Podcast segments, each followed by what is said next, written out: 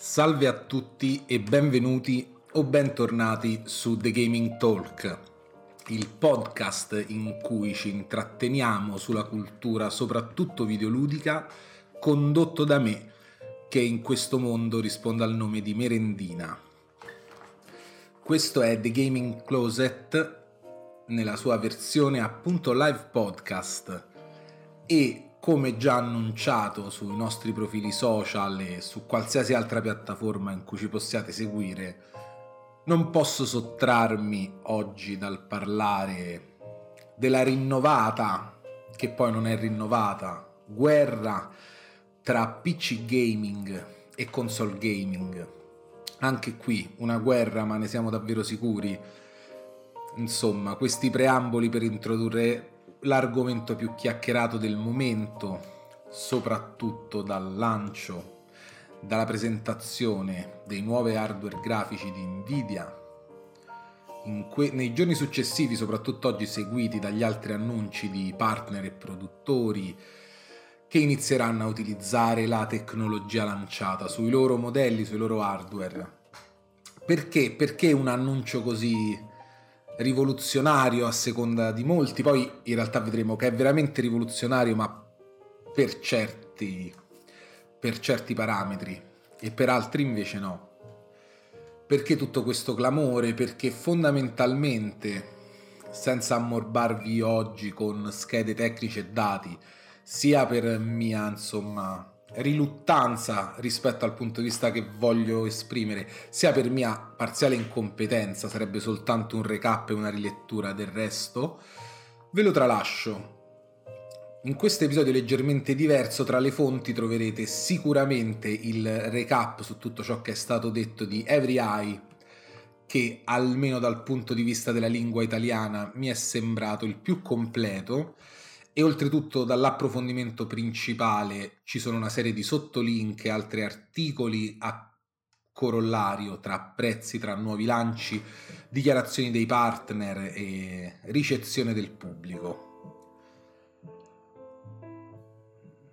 La tecnologia presentata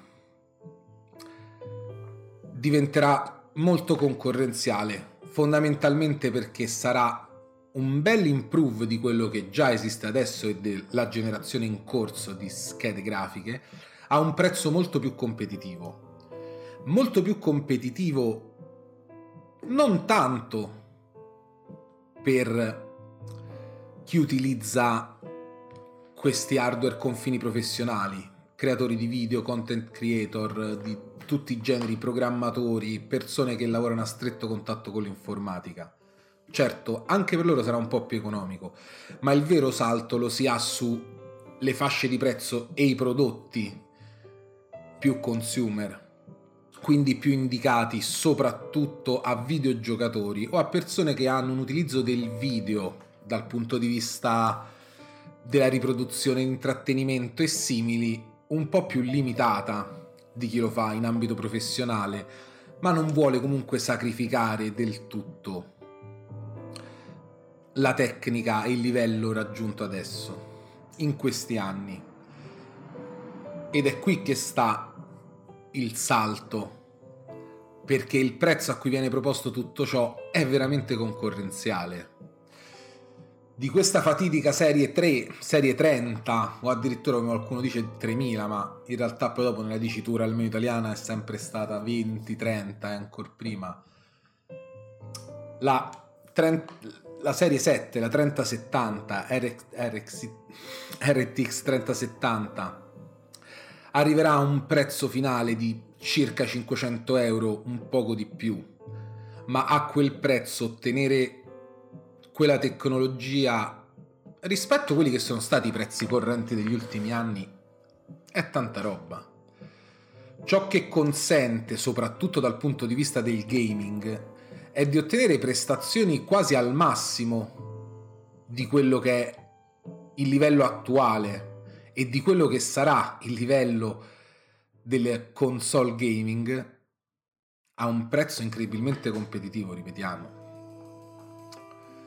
Nvidia rappresenta lo standard odierno degli hardware grafici non l'è sempre stato nell'evoluzione di questo settore, ci sono ovviamente alternanze, però adesso si guarda, si guarda a questo, si guarda a loro e questo annuncio è comprensibile che abbia destato tutto questo clamore. Che questo annuncio abbia anche spaventato e abbia dato da pensare a Sony e Microsoft Beh, potrebbe essere parzialmente vero, ma non ci scordiamo che si tratta di aziende produttrici estremamente diverse. Nvidia sviluppa software, sviluppa il suo prodotto e poi molti si rifanno a lei, stringendo accordi commerciali su quel software, sulla loro gamma, sulle edizioni cosiddette founder, su quelle di altri produttori il business di Sony e Microsoft, soprattutto all'interno del reparto gaming, considerando Nvidia in buona parte legata a quello, è ben diverso. Sono macchine da gioco, c'è la parte del catalogo, dei prodotti esclusivi, e anche lì delle partnership commerciali, c'è un altro tipo di marketing. Insomma, io non vedo del tutto paragonabili i tipi di annunci, i tipi di lanci, come insomma d'altra parte chiunque abbia un minimo di coscienza dell'ambiente direbbe. Quello che è comunque strepitoso è il prezzo ed è l'adattabilità. Questo perché ci troviamo di fronte, e l'abbiamo detto tante volte e ora con degli esempi più pratici lo andremo a snocciolare, alla fase dove si sono assottigliati il mercato e gli utilizzatori del gaming su PC e di quello su console.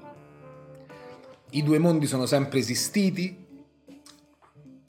hanno proseguito nel loro percorso, battibeccando potremmo dire, snobbandosi, creandosi pub- un pubblico estremamente diverso l'uno dall'altro. Ma di recente hanno iniziato a competere sullo stesso terreno il parco giochi dei titoli si è estremamente omologato, non soltanto perché esistono più porting, ma perché sempre di più l'approccio al gaming è similare. Io un passaggio fondamentale che ricorderò è stata la possibilità di utilizzare veramente in plug and play un controller come quello di Microsoft Xbox, Xbox 360, per la precisione sul computer senza, senza dover installare software, senza dover scatenare quel mondo di tecnicismi che era obbligato, è stato obbligato dall'inizio del gioco su PC in poi. Qualcuno potrebbe obiettare che i naturali strumenti del gioco per PC sono mouse e tastiera e io risponderei certo è vero, ma perché sono connaturati a quei giochi tipici e specifici del computer che già da qualche anno oltretutto non fanno solo parte del computer. Un tempo FPS voleva dire PC, strategico voleva dire PC, ma platform è divenuto presto console, sebbene alcuni dei primi platform siano usciti con supporti di tastiera o di joystick, insomma appartenenti a quelle generazioni anche di console primordiali. E sebbene la separazione si sia fatta netta nel passato più o meno recente, nell'ultimo ventennio, a un certo momento, proprio grazie allo strumento, è tornata a assottigliarsi.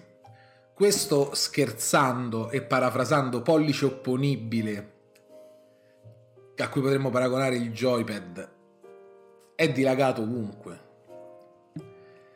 E con molti più porting, con molte più esclusive che in breve tempo o anche a distanza di anni vengono rilasciate su PC rispetto a un mondo antecedente in cui non venivano rilasciate proprio, l'assottigliamento continua.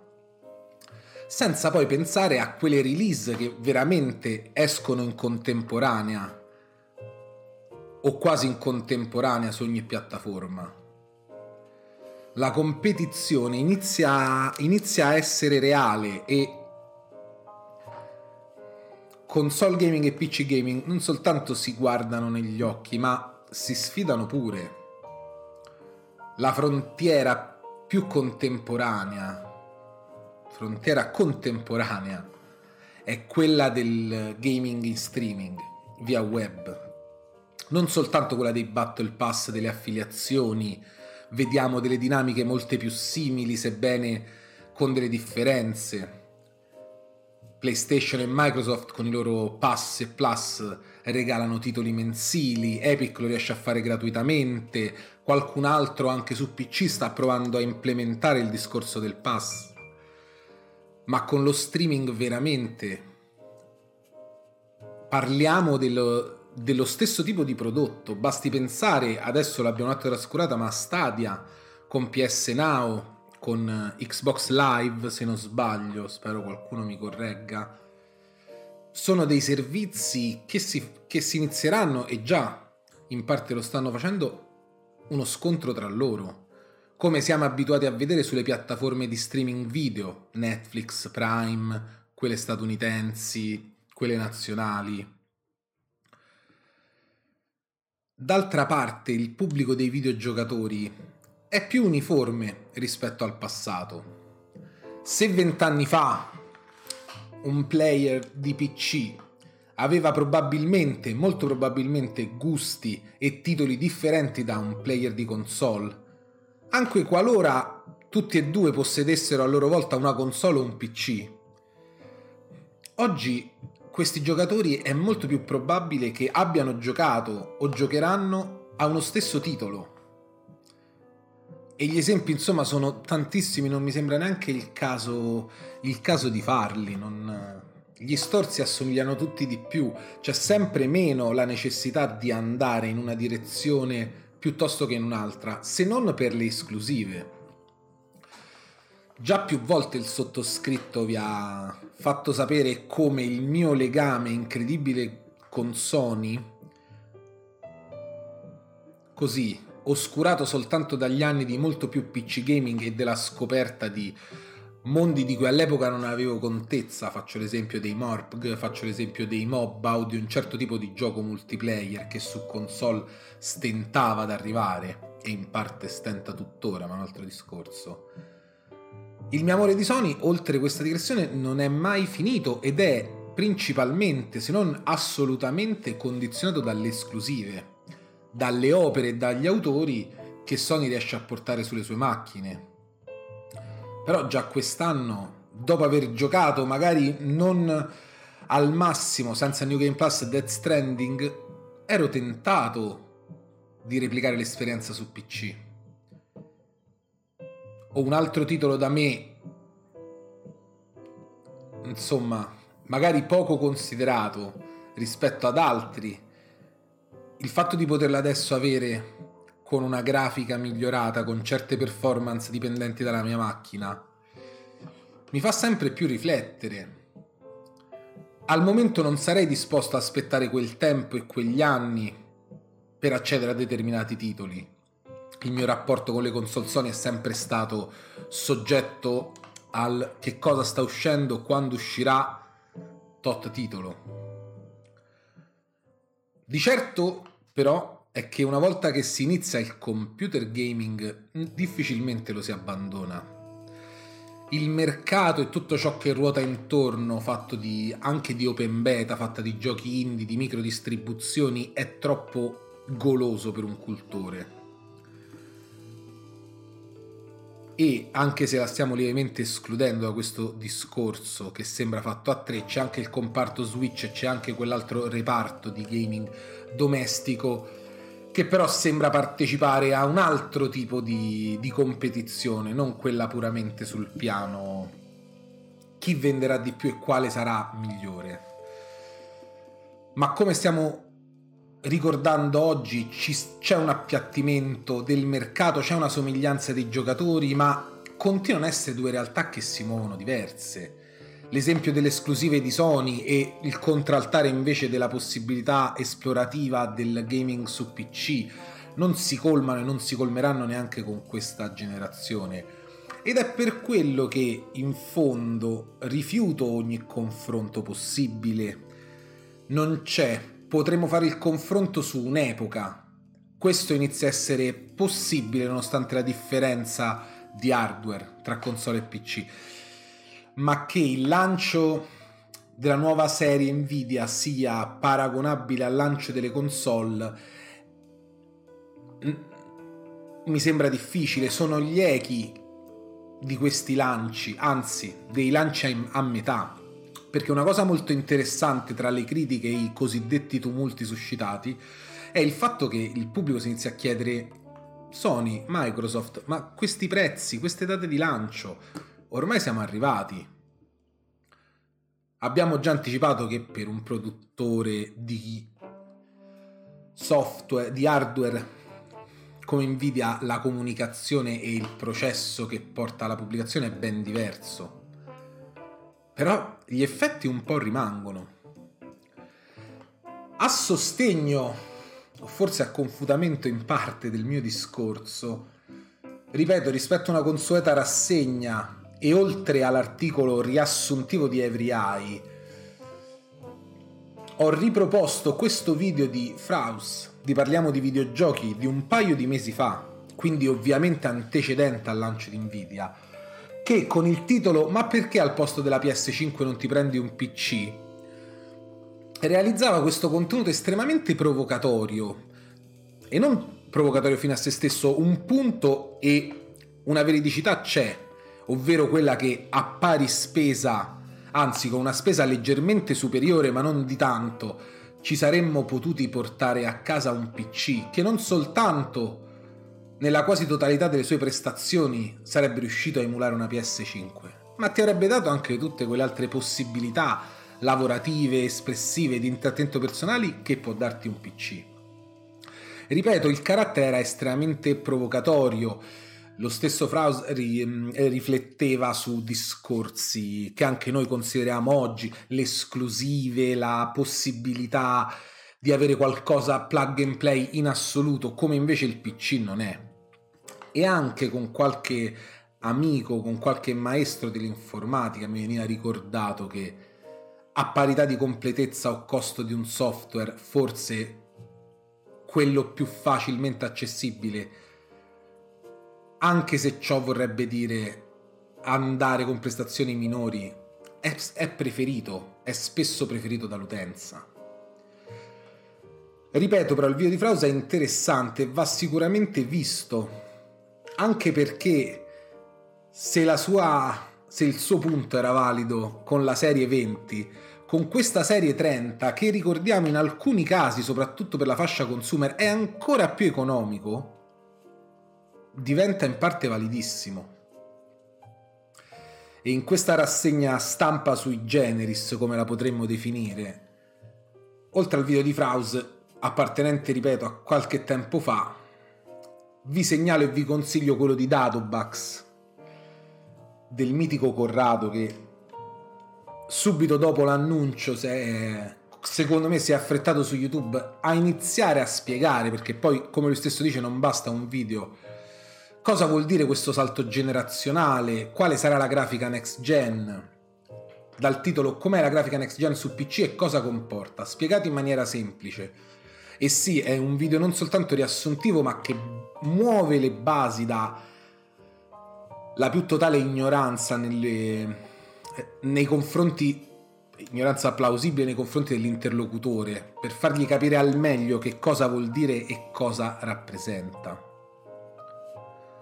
Oltretutto facendo le giuste riflessioni senza sbilanciarsi tra titoli cross-gen, tra quello che potremmo vedere in assoluto sviluppato sulla next gen, soprattutto tra le differenze di trailer e presentazioni. Ecco, quello è l'unico terreno in cui mi sento di mettere tutti sullo stesso piano. Per quanto abbiamo ormai duplicemente fatto le giuste premesse sulle differenze di mercato, di aziende di presentazioni, in quella di Nvidia abbiamo visto tutte demo giocabili, demo registrate da titoli, giochi o quel che sia direttamente sulla scheda, sulla scheda presentata. E non come nei casi sempre, sempre, e ripeto sempre più frequenti, scriptati, video animati e scriptati o addirittura, come nel, in alcuni casi recenti, la, su dei titoli dell'ultima presentazione Tony, video registrati direttamente dalla macchina di sviluppo. Perché lì, lì arriviamo a un livello, insomma, vicino alla frode. Io spero che tutti possano capire quale c'è la differenza nel registrare un trailer da una macchina di sviluppo oppure scriptarlo totalmente e invece mostrare una demo giocabile registrata in diretta. La differenza è tanta. Quindi sì, siamo contro questa, questa guerra, questa dialettica. Giocate su PC è meglio che su console o viceversa. Però bisogna prendere parte delle differenze e bisogna spiegarla a tutti e spiegarla anche a noi stessi. Io ripeto, gioco su console, gioco su PC, continuerò su questa strada. Se poi tra motivazioni economiche, di interesse personale o qualsiasi sia mi trovassi a scegliere una sola delle soluzioni, come è stato anche in passato, probabilmente rimarrei fedele al PC. Soprattutto da quando oltre al mouse e la mia tastiera preferiti posso avere il DualShock o il pad dell'Xbox. Le considerazioni sono molteplici, come dicevamo, e nel frattempo colgo l'occasione per ringraziare chiunque ci segua in questo nostro live podcast chiamato Gaming Talk, sempre più un one man show dove non leggo neppure la chat e i saluti che ci date, ma l'argomento è denso, non basterà questo episodio a snocciolarlo sicuramente, ma quantomeno a dare a gettare qualche luce, a smussare qualche angolo del dibattito che per certi versi è sterile. Devo dire forse che rispetto a quell'ancora più sterile dibatto, dibattito Xbox versus PlayStation, la componente PC che arriva in mezzo e confonde le acque è positiva. La trovo positiva. Però appunto non scordiamoci che è molto più complicata. Sono guerre intestine, sono guerre fratricida, sono guerre di mondi diversi. Sotto un altro aspetto questi mondi si stanno appiattendo e sta diventando un unico grande universo dove scontrarsi. Non serve molto parlare di prezzi, sappiate che la versione consumer ha poco più di 500 euro, vogliamo viaggiare tra i 5 e i 600 euro potrebbe essere vostra e per quelle più professionali si sale insomma di qualche step piccolo fino a poi ecco uno stacco più grande sulla, sulla 90 su RXT 3090 sui 1500 euro ma lì parliamo veramente di prodotti end level. Il video di parliamo di videogiochi e il video di Datobax sono entrambi da recuperare, lo ripeto, perché contribuiscono, sia che li apprezziate o no, sia che siate favorevoli o contrari, contribuiscono al dibattito che si sta creando e stiamo creando. Nel frattempo sì, qualche altra notizia, qualche altra uscita, qualche release, ma il core dell'episodio è fondamentalmente questo e questa mia lunga digressione che vi ho portato per, per dire la mia e per tenere il punto, insomma. Secondo me sì, avremo una stagione, nonostante gli avvenimenti della pandemia, importante. Una stagione invernale molto calda. C'è qualcos'altro comunque di considerabile di, in questi giorni e di notevole non segnalo mai esclusive, sconti, titoli, giochi, ma Into the Breach sull'Epic Store, sull'Epic Game è veramente da scaricare. Non fatevelo scappare, nel caso non lo sappiate, basta soltanto sottoscrivere un account Epic per ricevere sul suo client un paio di titoli ogni 15 giorni gratuitamente. E tra questi titoli spesso e volentieri scappano veramente delle, delle belle bombe. Soltanto negli ultimi sei mesi vi faccio presente che con un account Epic avreste potuto ottenere Ark con alcuni DLC, GTA 5 qualora non l'aveste su altre piattaforme. Oggi, insomma, il suddetto Into the Breach che, che credo me, meriti. Io ho soltanto letto recensioni e visto qualcuno che ci giocava neppure amici e mi interessa. Inoltre ne abbiamo parlato ampiamente, è l'arrivo di Total War a Troy Saga, totalmente inaspettato, titolo in esclusiva sull'Epic Games Store per circa un anno, ma che Epic ha deciso di regalare gratuitamente nelle prime 24 ore a chiunque, letteralmente chiunque. Mosse importanti. Ah sì, parallelamente poi sceglieva di muovere i primi passi di una grande guerra contro Apple, ma da questa nostra prospettiva oggi è secondario. Che dire, un, um, veramente un, una settimana scoppiettante.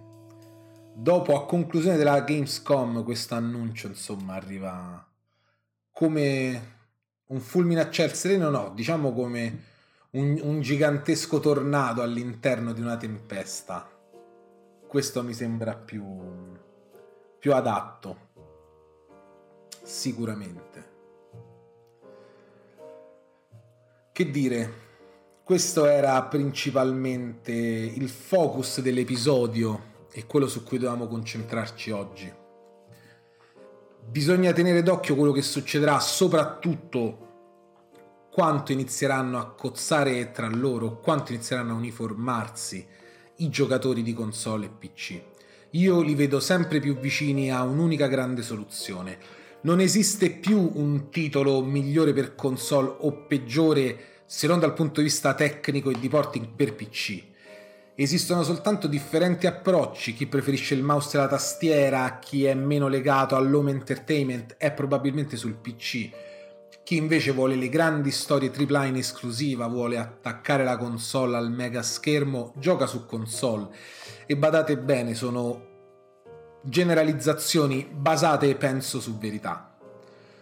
Di contro io per avere determinati FPS e una certa immersività gioco la PC sullo, gioco la console, la PlayStation sullo stesso monitor in cui gioco da PC e in cui gioco anche la Switch, ma siamo onesti, non perché io sia particolarmente addentrato o abbia chissà quale gear. Il mio è un computer di fascia ormai media in tutto e per tutto, forse neppure più media alta.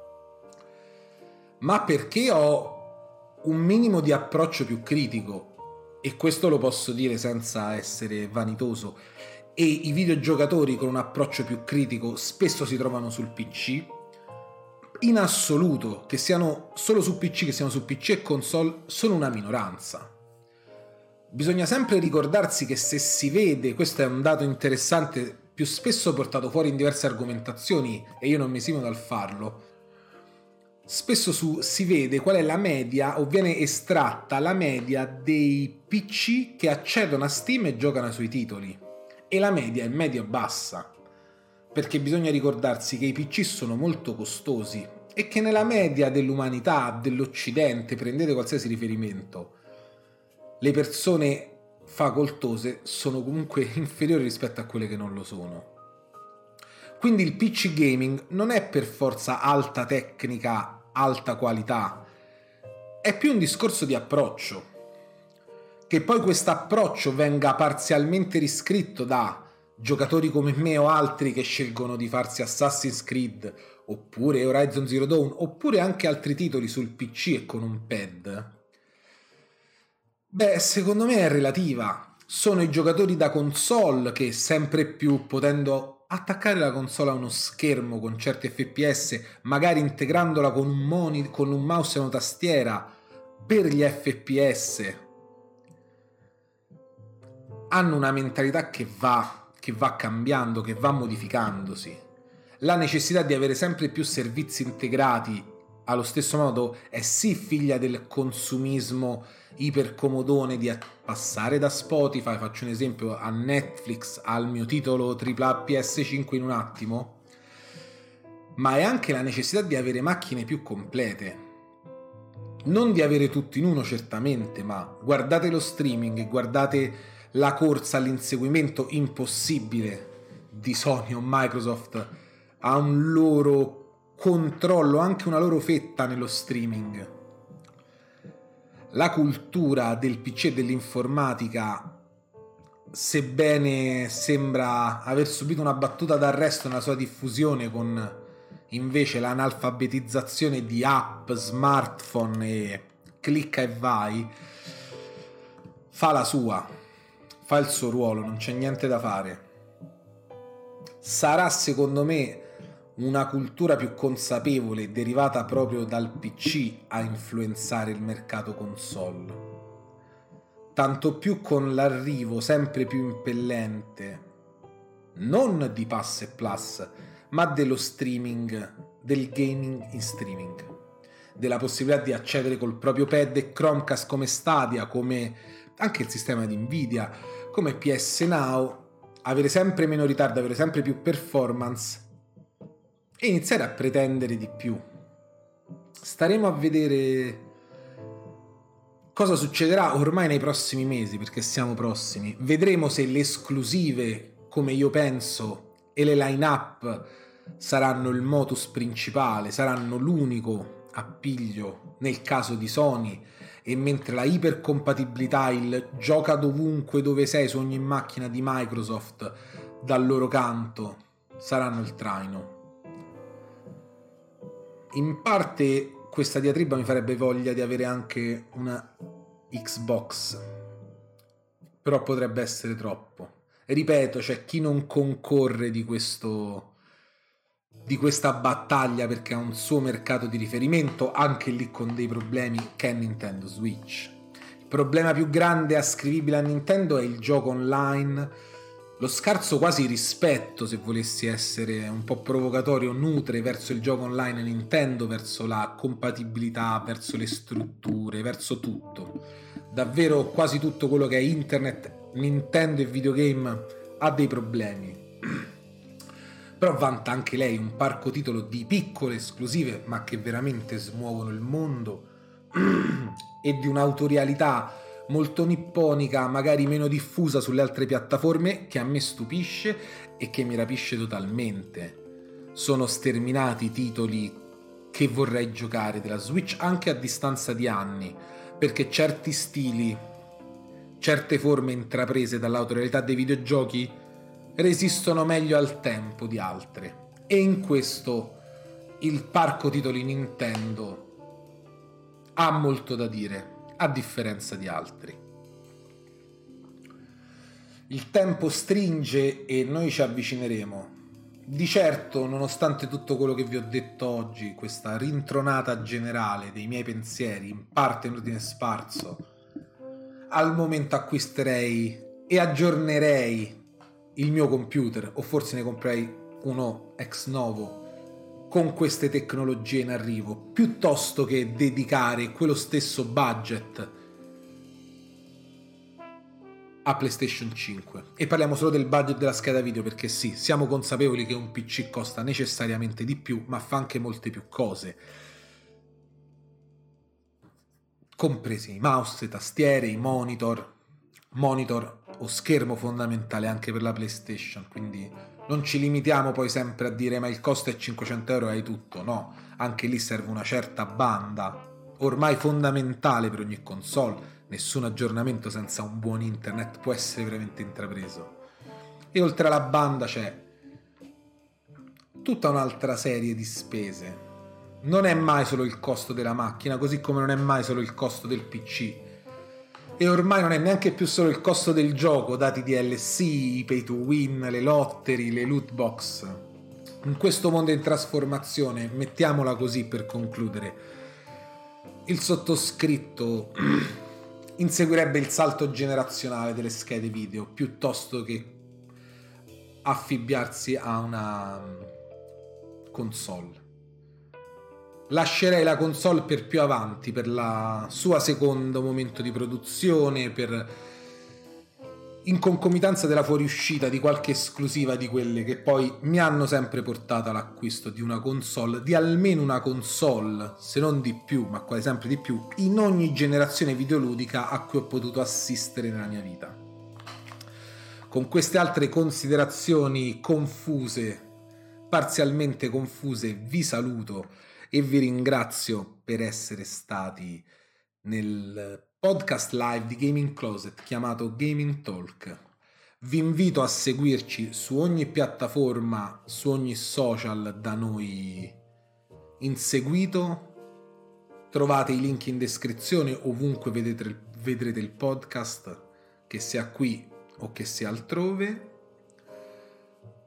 Dateci la vostra opinione, dateci i vostri feedback e continuate a informarvi in ambito videoludico, sempre e comunque, con noi e senza di noi, ma soprattutto con noi. Buon proseguimento!